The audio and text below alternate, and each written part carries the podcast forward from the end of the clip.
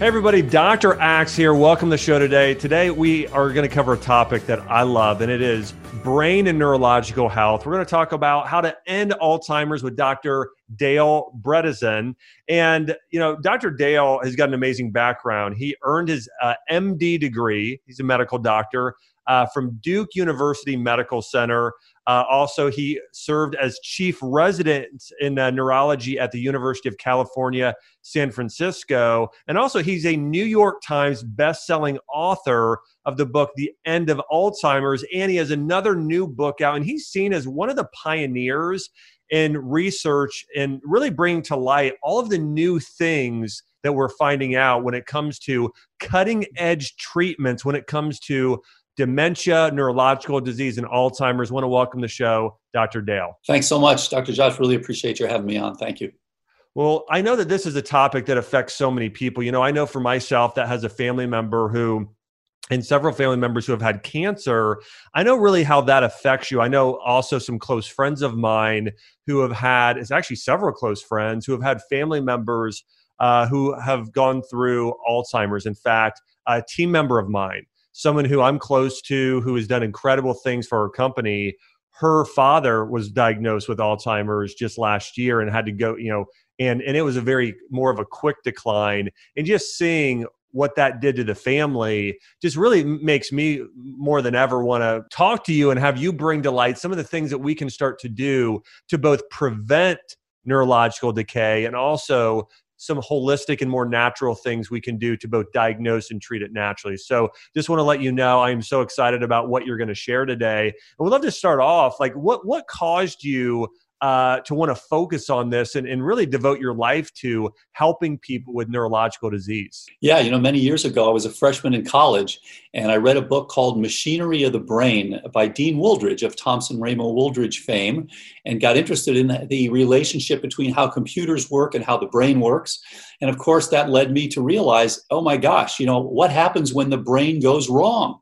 And as you probably know, this is, you know, this is now the third leading cause of death. Uh, Professor Kristine Yaffe from UCSF has done serial autopsy evaluations showing that this is really now the third leading cause of death. So just as you just said, it affects all of us. Just about everybody has someone in the family or a friend who's been affected. And as they say, everyone knows a cancer survivor, no one knows an Alzheimer's survivor. So this is the area of greatest biomedical therapeutic failure. And I got interested in this to say, okay, why are we failing? Why is this? It's a huge problem. It's a trillion dollar global problem. And yet nobody has anything that's really helpful. Why is that? So the whole lab idea was let's figure out how this works mechanistically, then we can go after, start fashioning effective treatments. Now, one of the things that I think, uh, you know, when, when people are looking you up, they're going to learn more about things like functional medicine. Talk to me about what made you land on using functional medicine as your approach to the brain. You know, this is such a great point, and obviously you're a huge leader in this area. We, we, I did not know anything about functional medicine, so we came at this completely differently, which is one of the reasons I believe so strongly in functional medicine now, because we came from the test tube. We didn't come from reading a book. I didn't know who Jeffrey Bland was. None of this stuff we literally did experiments over 30 years to ask what's driving the death of brain cells in degenerative diseases like Alzheimer's. And as we went along, we started to see okay, this is how this works. Okay, at the center of this is a master switch. And okay, what affects that switch? And guess what? It turns out to be we initially uh, identified 36 different things. We now know there are about 40 or so, but it's not thousands. But what happened is exactly the way this disease works that you can actually see in a test tube and in transgenic mice and now in humans is the very things that functional medicine addresses. So what you what happens when you have Alzheimer's, you have a change in a network, uh, a, a functional network within your brain that affects millions of synapses, and that is affected by hormone levels and by infl- inflammation and various pathogens and various toxins. So we could see that, in fact, this plugs directly into what is called functional medicine. Lucky for us, because otherwise we would have had to start from scratch and say, wait a minute, we have to use two or three things. And you know, the idea that you would, with a complicated brain illness, have to use more than one drug I mean, it makes perfect sense. But people have continued to go after this thing with a one drug approach that really makes no biological sense. Yeah. You know, one of the other things that I've really seen in recent years, again, I, have I've seen this. Um, this shift you know over the past 10 years towards functional medicine doing things naturally. And also there's been a shift in testing in the past few years. I'd love to hear your thoughts because there are probably tests out there today that a lot of people don't even know exist. Can you share with us what is some of the testing people are doing today in order to or in tests that are going to be done in the future to be able to both prevent and treat alzheimer's and other uh, neurological conditions it's a great point, and you know that that that really gets to the heart of the the revolution in practice of medicine. You know, I was taught 20th century medicine, which is you make a diagnosis, you say what it is, you have no idea what's causing it usually, and then you give a prescription which has nothing to do with what's actually causing the problem. You give an antihypertensive or an anti-diabetic drug, or you give a cholinesterase inhibitor to try to stop Alzheimer's. None of these things works very well. So there, there's a, a, fundamental change. And in fact, because of this, everything is backwards in the Alzheimer's field. You get a tiny data set. You look at someone's TSH and you look at someone's B12, and then you say, You have Alzheimer's, it's a disease, we don't know what causes it, you're going to die, and we're going to give you Aricept. It's just a horrible, horrible, uh, you know, it's really barbaric the way it's currently being done. On the other hand, if you go from what's actually going on, then number one, you need a much larger data set. You need to know the status of inflammation, all the things that affect that balance that I mentioned, that master switch which is called amyloid precursor protein that sits at the heart of Alzheimer's. You need to know what's driving that because everybody with Alzheimer's is on the wrong side of the switch. So you need to know things like your plasmalogen level, as an example. A great test that's actually uh, been pioneered uh, by a wonderful biochemist named Dr. Dayan Goodenowe. You may have talked to Dayan. He's done some very interesting biochemistry. What he was doing is looking for what's actually out there, what changes in your blood when you have Alzheimer's disease, when you have cancer, other chronic illnesses. What he ran into was this, this subgroup of, uh, of phospho lipids um, that are called plasmalogens that happen to be quite low in people with Alzheimer's. And so he's done some beautiful work on that. And of course, you want to know if you have innate immune system activation. You know, COVID 19 has made, you know, basically been something that's caused so many of us to be sheltering in place and social distancing and all those things. And the comorbidities, as you know, are critical. Are you overweight? Do you have type 2 diabetes? Do you have low vitamin D? These are all critical. The same thing's important in Alzheimer's. It's just that COVID 19 has pushed them down into just a couple of weeks. And just, I should mention, just for the magnitude, the, the the expectation is that perhaps 450,000 Americans will die of COVID 19. We're about halfway to that. Those are pretty much the worst expectations. Alzheimer's is 100 times that, 45 million of the currently living Americans. So it is, wow. Alzheimer's is actually 100 times the pandemic of COVID 19. So, yes, you want to know the, these various lipids. You want to know your omega 3 to omega 6 ratio. You want to know your SpO2. In fact, as your oxygenation drops at night, your brain size actually drops at night. Specific nuclei within your brain are associated with your average oxygenation during the night. So, critical to know that. And as you know, so much quantified self now we can measure our ketones, we can measure our glucose, we can look at our microbiome, we can look at our ApoE4 status, all these things which are fantastic. We can really get a hold of our own brain health much better than we ever could before. And then things like C4A, to know where you stand with your exposure to mycotoxins and looking at whether you've got mycotoxin exposure. The bottom line here is that anything that is an insult to your brain, you are responding by making this amyloid that we associate with Alzheimer's. So, what we've always been told is a disease where there's this bad amyloid that collects in your brain. It's really the opposite. Your brain is responding to these outside insults, to insulin resistance, to sedentary lifestyle, to poor sleep, to chronic stress, all these things by protecting itself, just as we've done with COVID 19, but by doing in so doing, it's downsizing, just as we're undergoing a recession. You know, Dr. Bredesen, uh, one of the things that just for everybody to hear this and in, in, in, what we might compare it to uh, is, you know, let's talk heart disease for a second. You know, so many people try and put the blame on cholesterol. You know, it's all about having high cholesterol why is that high cholesterol there? Why is your body laying down cholesterol in the first place? It's your body's healing mechanism. Let's go to the root cause. That's one of the things that I love about as I've read through uh, some of your book and other things that you've written over the years is that you know we need to get to the root cause of the disease. And I've I've heard you mention several times inflammation you know inflammation being a key factor in what's causing this. And so as you're saying your body is laying down this plaque and part of it is due to these onslaught of toxins and inflammation and other things. Well, what are some of the solutions there? Let me ask you in terms of a diet what are some things that people absolutely need to stay away from? And what are some things that you recommend people start getting in there uh, for both prevention and healing is a great point. And, you know, root cause, I agree with you completely. And it's really root cause of inflammation. What's causing the inflammation? Because you don't want to just stop the inflammation and resolve it. You also want to get rid of the things that are causing the inflammation. So, in fact, yeah, there are many things. You mentioned diets. Let's start there. So, we use something called KetoFlex 12.3, but it again is very much like what you have suggested over the years. It is a is a plant rich mildly ketogenic diet that the, there are the most data so far on ketogenesis as being critical for alzheimer's and for, for cognition. And here's why. When you look at a pet scan of someone even 10 years before their diagnosis of alzheimer's as they're entering because it does take about 20 years from the beginning of the pathophysiological changes until a diagnosis of Alzheimer's.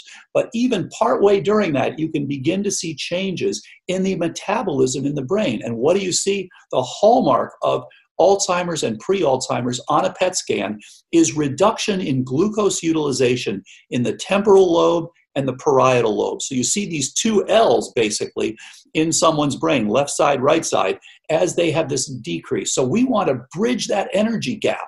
And the critical way to do that is to provide those ketones. And we typically target for anywhere between 1.0 and 4.0 millimolar beta hydroxybutyrate. And if you prefer using a breathalyzer like a Biosense or something like that, then you want to use uh, over seven ACEs because then you're measuring, of course, acetone instead of the beta hydroxybutyrate. Then you want to have, of course, all the great polyphenols, all the things that are coming, as you always talk about, is things that are critical phytonutrients. And then you want to have a critical period of fasting. This helps you to get into that insulin sensitivity. And then you want to have a high fiber in your diet because that is important for detoxification improved lipid profiles, improved glycemic profiles, improved microbiome. So, in fact, diet is a huge player in cognitive decline. And on the Flip side of that, the American diet has played a huge role in giving us increased risk for Alzheimer's disease. So certainly that's the place to start. Yeah, I love that. And just, just so everybody's hearing what, what Doc is saying here is we're going through, you got to have some of these healthy fats. Your body needs to be in a mild state of ketosis, as he's saying. And so again, getting the healthy saturated, the omega 3s, a lot of those monounsaturated fats from avocados and olive oil, almonds, those sorts of foods. You got to get the fiber, right? Nuts and seeds, berries in smaller amounts, and then large amounts of vegetables, especially the non-starchy vegetables. And then I also want to mention this, you know, you um you you you had referenced a few times in different ways insulin, right? And sugar, and that being one of the root causes. Talk to me about this because we have seen over the years I've read uh, medical articles where at points, and they've they've been referencing it as this, uh, you know, many years now. But even calling Alzheimer's at times type three diabetes. Why is that exactly? Yeah, it's a great point. And if you look at the overall picture of this, type 3 diabetes is part of it. It's not the whole thing because there is inflammation, there are toxins and other things. But no question, in virtually everybody with Alzheimer's disease, there is insulin resistance. So, literally, you can measure the biochemical signature of insulin resistance in the brain. and what that means is if you're looking at the insulin receptor, this interacts with IRS1, a signaling molecule inside the cell. And IRS1 gets phosphorylation on it, When it's signaling positively and saying, okay, keep alive, support this, then you have tyrosine phosphorylation. When it's signaling, hold it, resist, we're not going to respond to insulin, then you get serine and threonine phosphorylation. So you can use that ratio.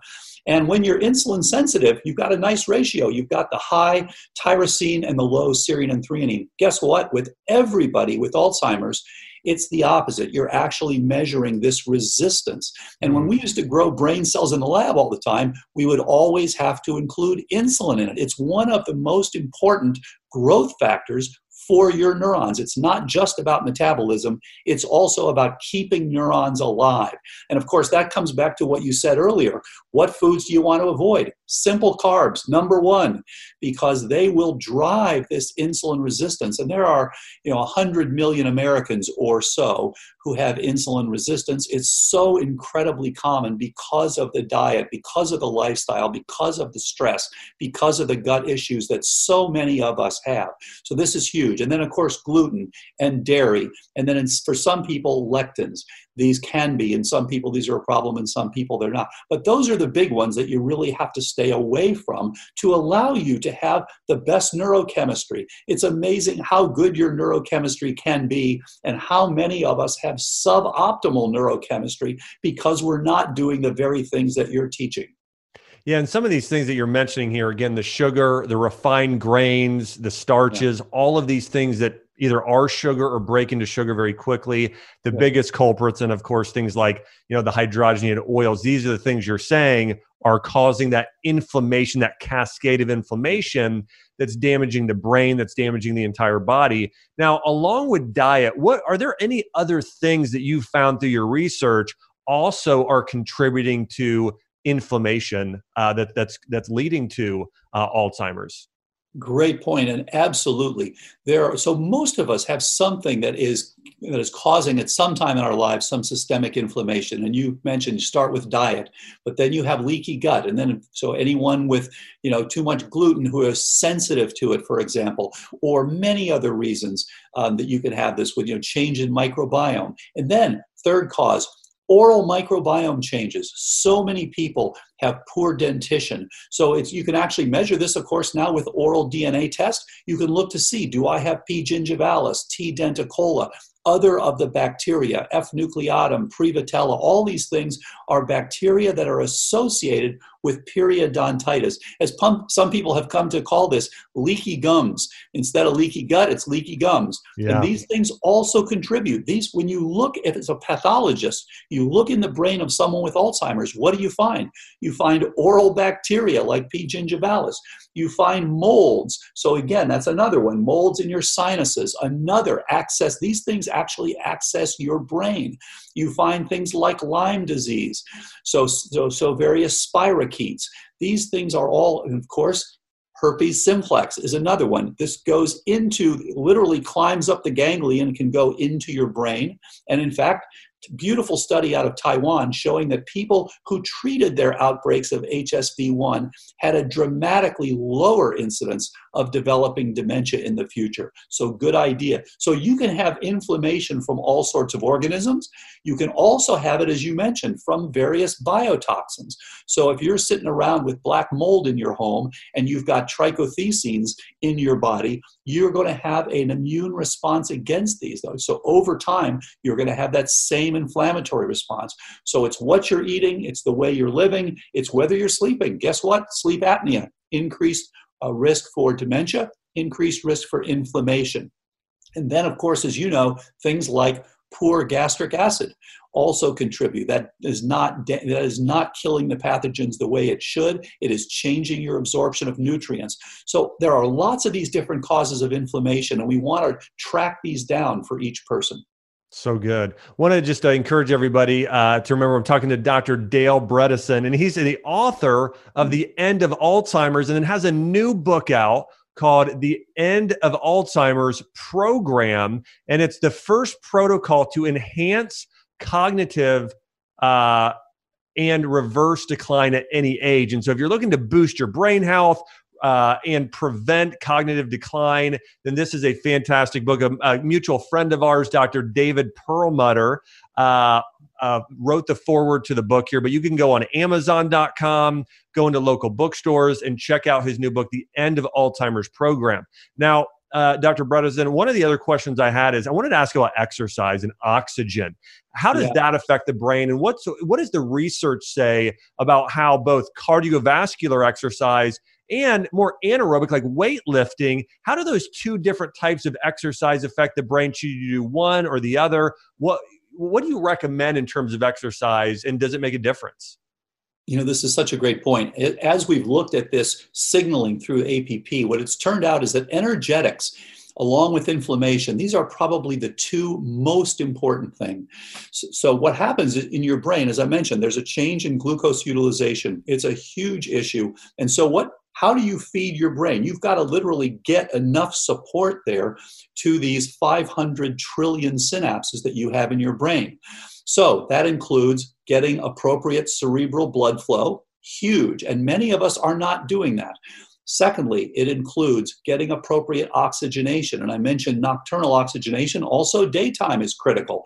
And then, of course, having the right substrates to burn. So, having the right mitochondria, so mitochondrial support, getting those ketones up there. So, you've got to have that triad that's huge. And again, doctors typically don't measure this when you go in and say, hey, I'm having trouble with my memory, I'm having trouble with my cognition.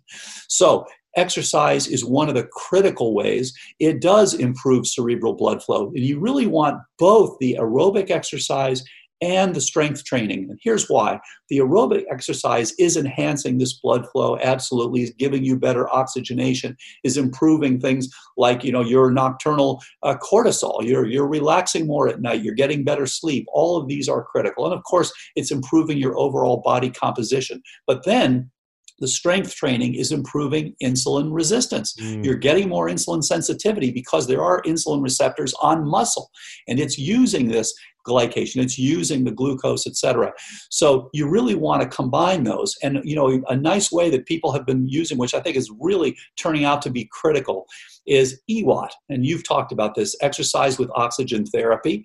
This is something where you're now delivering. It's essentially you're doing what Alzheimer's is taking away from you. You're delivering the oxygen, you're delivering the blood flow, and then you can even cycle so that you're doing this in a way that you get the best of both worlds. You get that hyperoxygenation when you're at the high oxygen, but then you get a relative hypoxia briefly that now stimulates more secretion of factors, vasculogenic factors and trophic factors for the brain. So you really get the best of both worlds.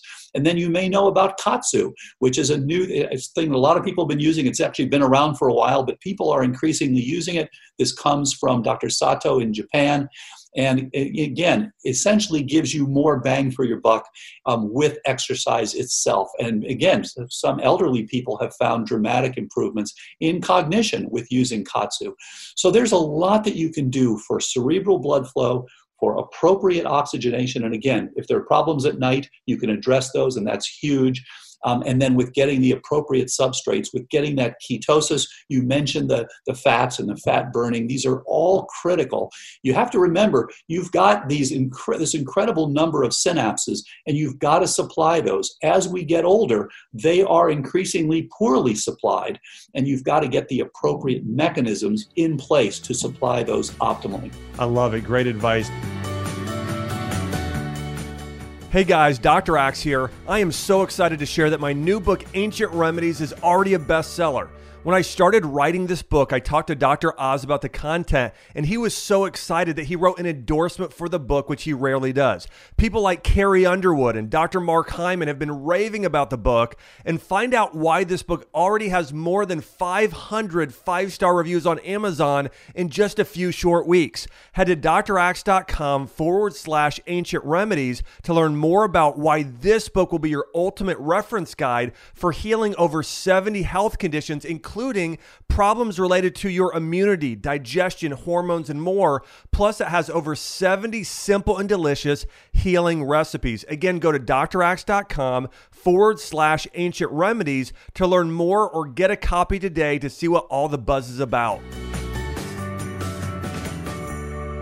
Now, Dr. Bredesen, in your uh, practice and when you're treating people and in your books, how often do you recommend you talked about diet. How often do you recommend supplementation? You know, there have been herbs that have been used for thousands of years, everything from ginkgo biloba to bacopa to CBD to turmeric and others. Are there any herbs, maybe a few I've listed or others, mushrooms, lion's mane, you know, all these things have been listed. Any other supplements? What are maybe your top five? Uh, you know, and you can do more or less, whatever you like. Sure. That you have recommended or prescribed to patients uh, over the last few years. Yeah, you know, it's a great point. And, you know, Dr. Josh, what we do is it's not about what we're going to give. It's about what the target is. So we're looking mm-hmm. at the biochemistry. And in fact, we're just finishing up, I should mention, we're finishing up the first trial in history in which instead of predetermining what you treat, all previous trials, as you know, you say, we're going to give Aricept, we're going to give Namenda, we're going to give whatever. In this case, we're doing the opposite. We're looking at each person who comes through and saying, what is missing for you? Is it the energetics? Is it the mm-hmm. inflammation? Is it the hormones? And, and typically we find several things that are missing. And then we're targeting those with a precision medicine a personalized protocol.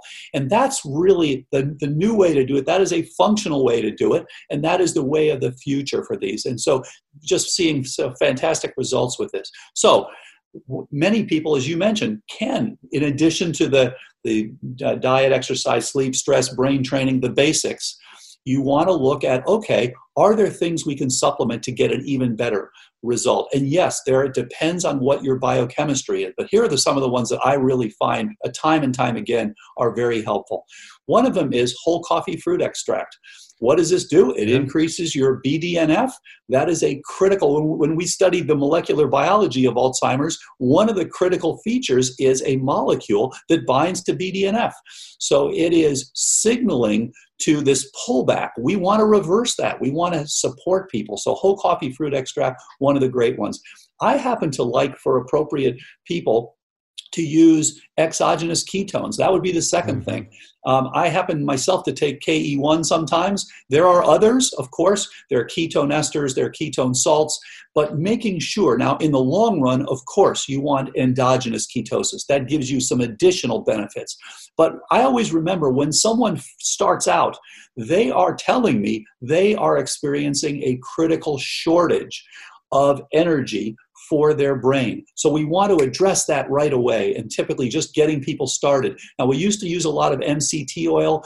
Of course, that impacts your LDL particle number. So we tend to use more on the ketone, more on the exogenous ketone side until people can get into their own exogenous ketosis. So that'd be number two. And then the third one magnesium threonate, yeah. um, which is, again, lots of work from Dr. Guosong Liu, uh, who is from MIT, who did some beautiful work showing that uh, improving magnesium, and it is low in the hippocampi of patients with Alzheimer's. Another one to improve that and get that optimal. Now, if you're not low in that, that's not such an issue. But again, targeting that optimization of your biochemistry. And then, no question, omega 3 related things. And I would start with resolvins. And of course, beautiful work out of Harvard from Professor Charles Serhan over the years showing that it's not just about anti inflammation. First, you have to resolve the inflammation, then you prevent further inflammation. And then I mm. would go one step further and say, figure out what's causing that inflammation, as you and I talked about a few minutes ago, because you really want to get rid of that. Otherwise, it's a short term solution. So I would include both the resolvins and then ultimately high omega 3s. And of course, you can get this from the fish you're eating, and you can get it from fish oil or krill oil, uh, from algae, various ways. You want to get that DHA, and then to a lesser extent, you want to get the EPA as well. So these are all critical. And then the other one I would add is vitamin D. It's so mm. obvious, it's so simple, but you've seen the data that have come yeah. out on COVID 19 you are not going to do nearly as well if you have a low vitamin D. And most of us are low in vitamin D. It's so incredibly common. And I would add to that one more thing, which is zinc. So many of us are deficient in zinc, iodine, vitamin D, and, and omega 3s. These are all critical pieces. So, again, what we're doing is simply optimizing the neurochemistry based on what your profile is. And this is where computers are going to play an increasingly important role. They're already doing this for precision medicine, for oncology, looking at what genes are critical for each tumor. We're increasingly now doing this using algorithms so that we can now learn much more than any single person can learn and give you the optimal outcome. I love it. Great, great recommendations. You know, the coffee, uh, you know, the, the coffee cherry extract is, is, is really, really powerful, you know, for increasing blood flow to the brain. I remember reading that research. You know, megas are so important. You talked about the phospholipids, the importance of fat, and really supporting your brain in that way. And uh, you're right, vitamin D and zinc, I mean, both great for the brain, great for the immune system. And uh, yeah, I, I love these recommendations. They're, they're, they're, they're fantastic. Well, anything else you want to share with us too anything else that because you talked about a lot of great stuff. Get what to get out in terms of diet what to get in. Talked about exercise. We talked about supplementation. Anything else that you feel like hey this is an important practice or thing to make sure to stay away from or any other thoughts regards to uh, fighting uh, alzheimer's and uh, neurodecline Absolutely. And so what I would say is we're changing the, we're changing the way and we have to change the way we think about these things. So first thing, recommend everybody 45 years of age or older, please get a cognoscopy. Everybody knows to get a colonoscopy when we turn 50 so that we're not going to have problems down the road with, with colon, colorectal cancer, but we should also remember our brains. So as we hit 45, or if we're already older than 45, please get a cognoscopy. It's a series of blood tests it's a simple online cognitive assessment. And then, if you're already having symptoms, you want to include an MRI with volumetrics. The bottom line is we can decrease dramatically the global burden of dementia if everyone will get in early. If you don't do that, please, if you have even initial symptoms, because as you know, this stuff can sneak up on you, please get in as early as possible. We've trained 1,500 doctors now all over the world, 10 countries, and all over the US please get in as early as possible. Get on a personalized protocol so that you can reverse your cognitive decline and, better yet, prevent your cognitive decline because this is, as you know, this is such a horrible thing for families. Yep, I couldn't agree more. Well, I want to encourage everybody check out Dr. Bredesen's new book. It's called The End of Alzheimer's Program. And the thing I love about this is it's not just a book, it is an entire program walking you through what to do in order to prevent and fight cognitive decline in Alzheimer's disease. You can go on Amazon.com, BarnesandNoble.com, but just search the name uh, Dr. Bredesen or just look up the end of Alzheimer's program uh, there in your search engine or run at your local bookstore, bookstores nationwide. And want to say again, thanks to Dr. Dale Bredesen for being here with us today and for being a pioneer and really teaching people how to heal their brains and heal their bodies. Thanks so much, Dr. Josh. Really appreciate it. Hey guys, thanks so much for tuning in to this week's episode. Make sure to go to my recent Instagram post and let me know what your favorite part of the show was. Also, don't forget to follow me at Dr. Josh Axe there on Insta, where I cover the latest health trends, natural medicine, and so much more. Also, if you're loving this podcast, do me a big favor head over to Apple Podcasts, subscribe, and leave a five star review. Thanks so much for being on mission with me. See you next week. This podcast is for information purposes only. Statements and views expressed in this podcast are not medical advice and have not been evaluated by the Food and Drug Administration. Opinions of guests are their own, and this podcast does not endorse or accept responsibility for statements made by guests. In some cases, individuals on this podcast may have a direct or indirect financial interest in products or services referred to herein.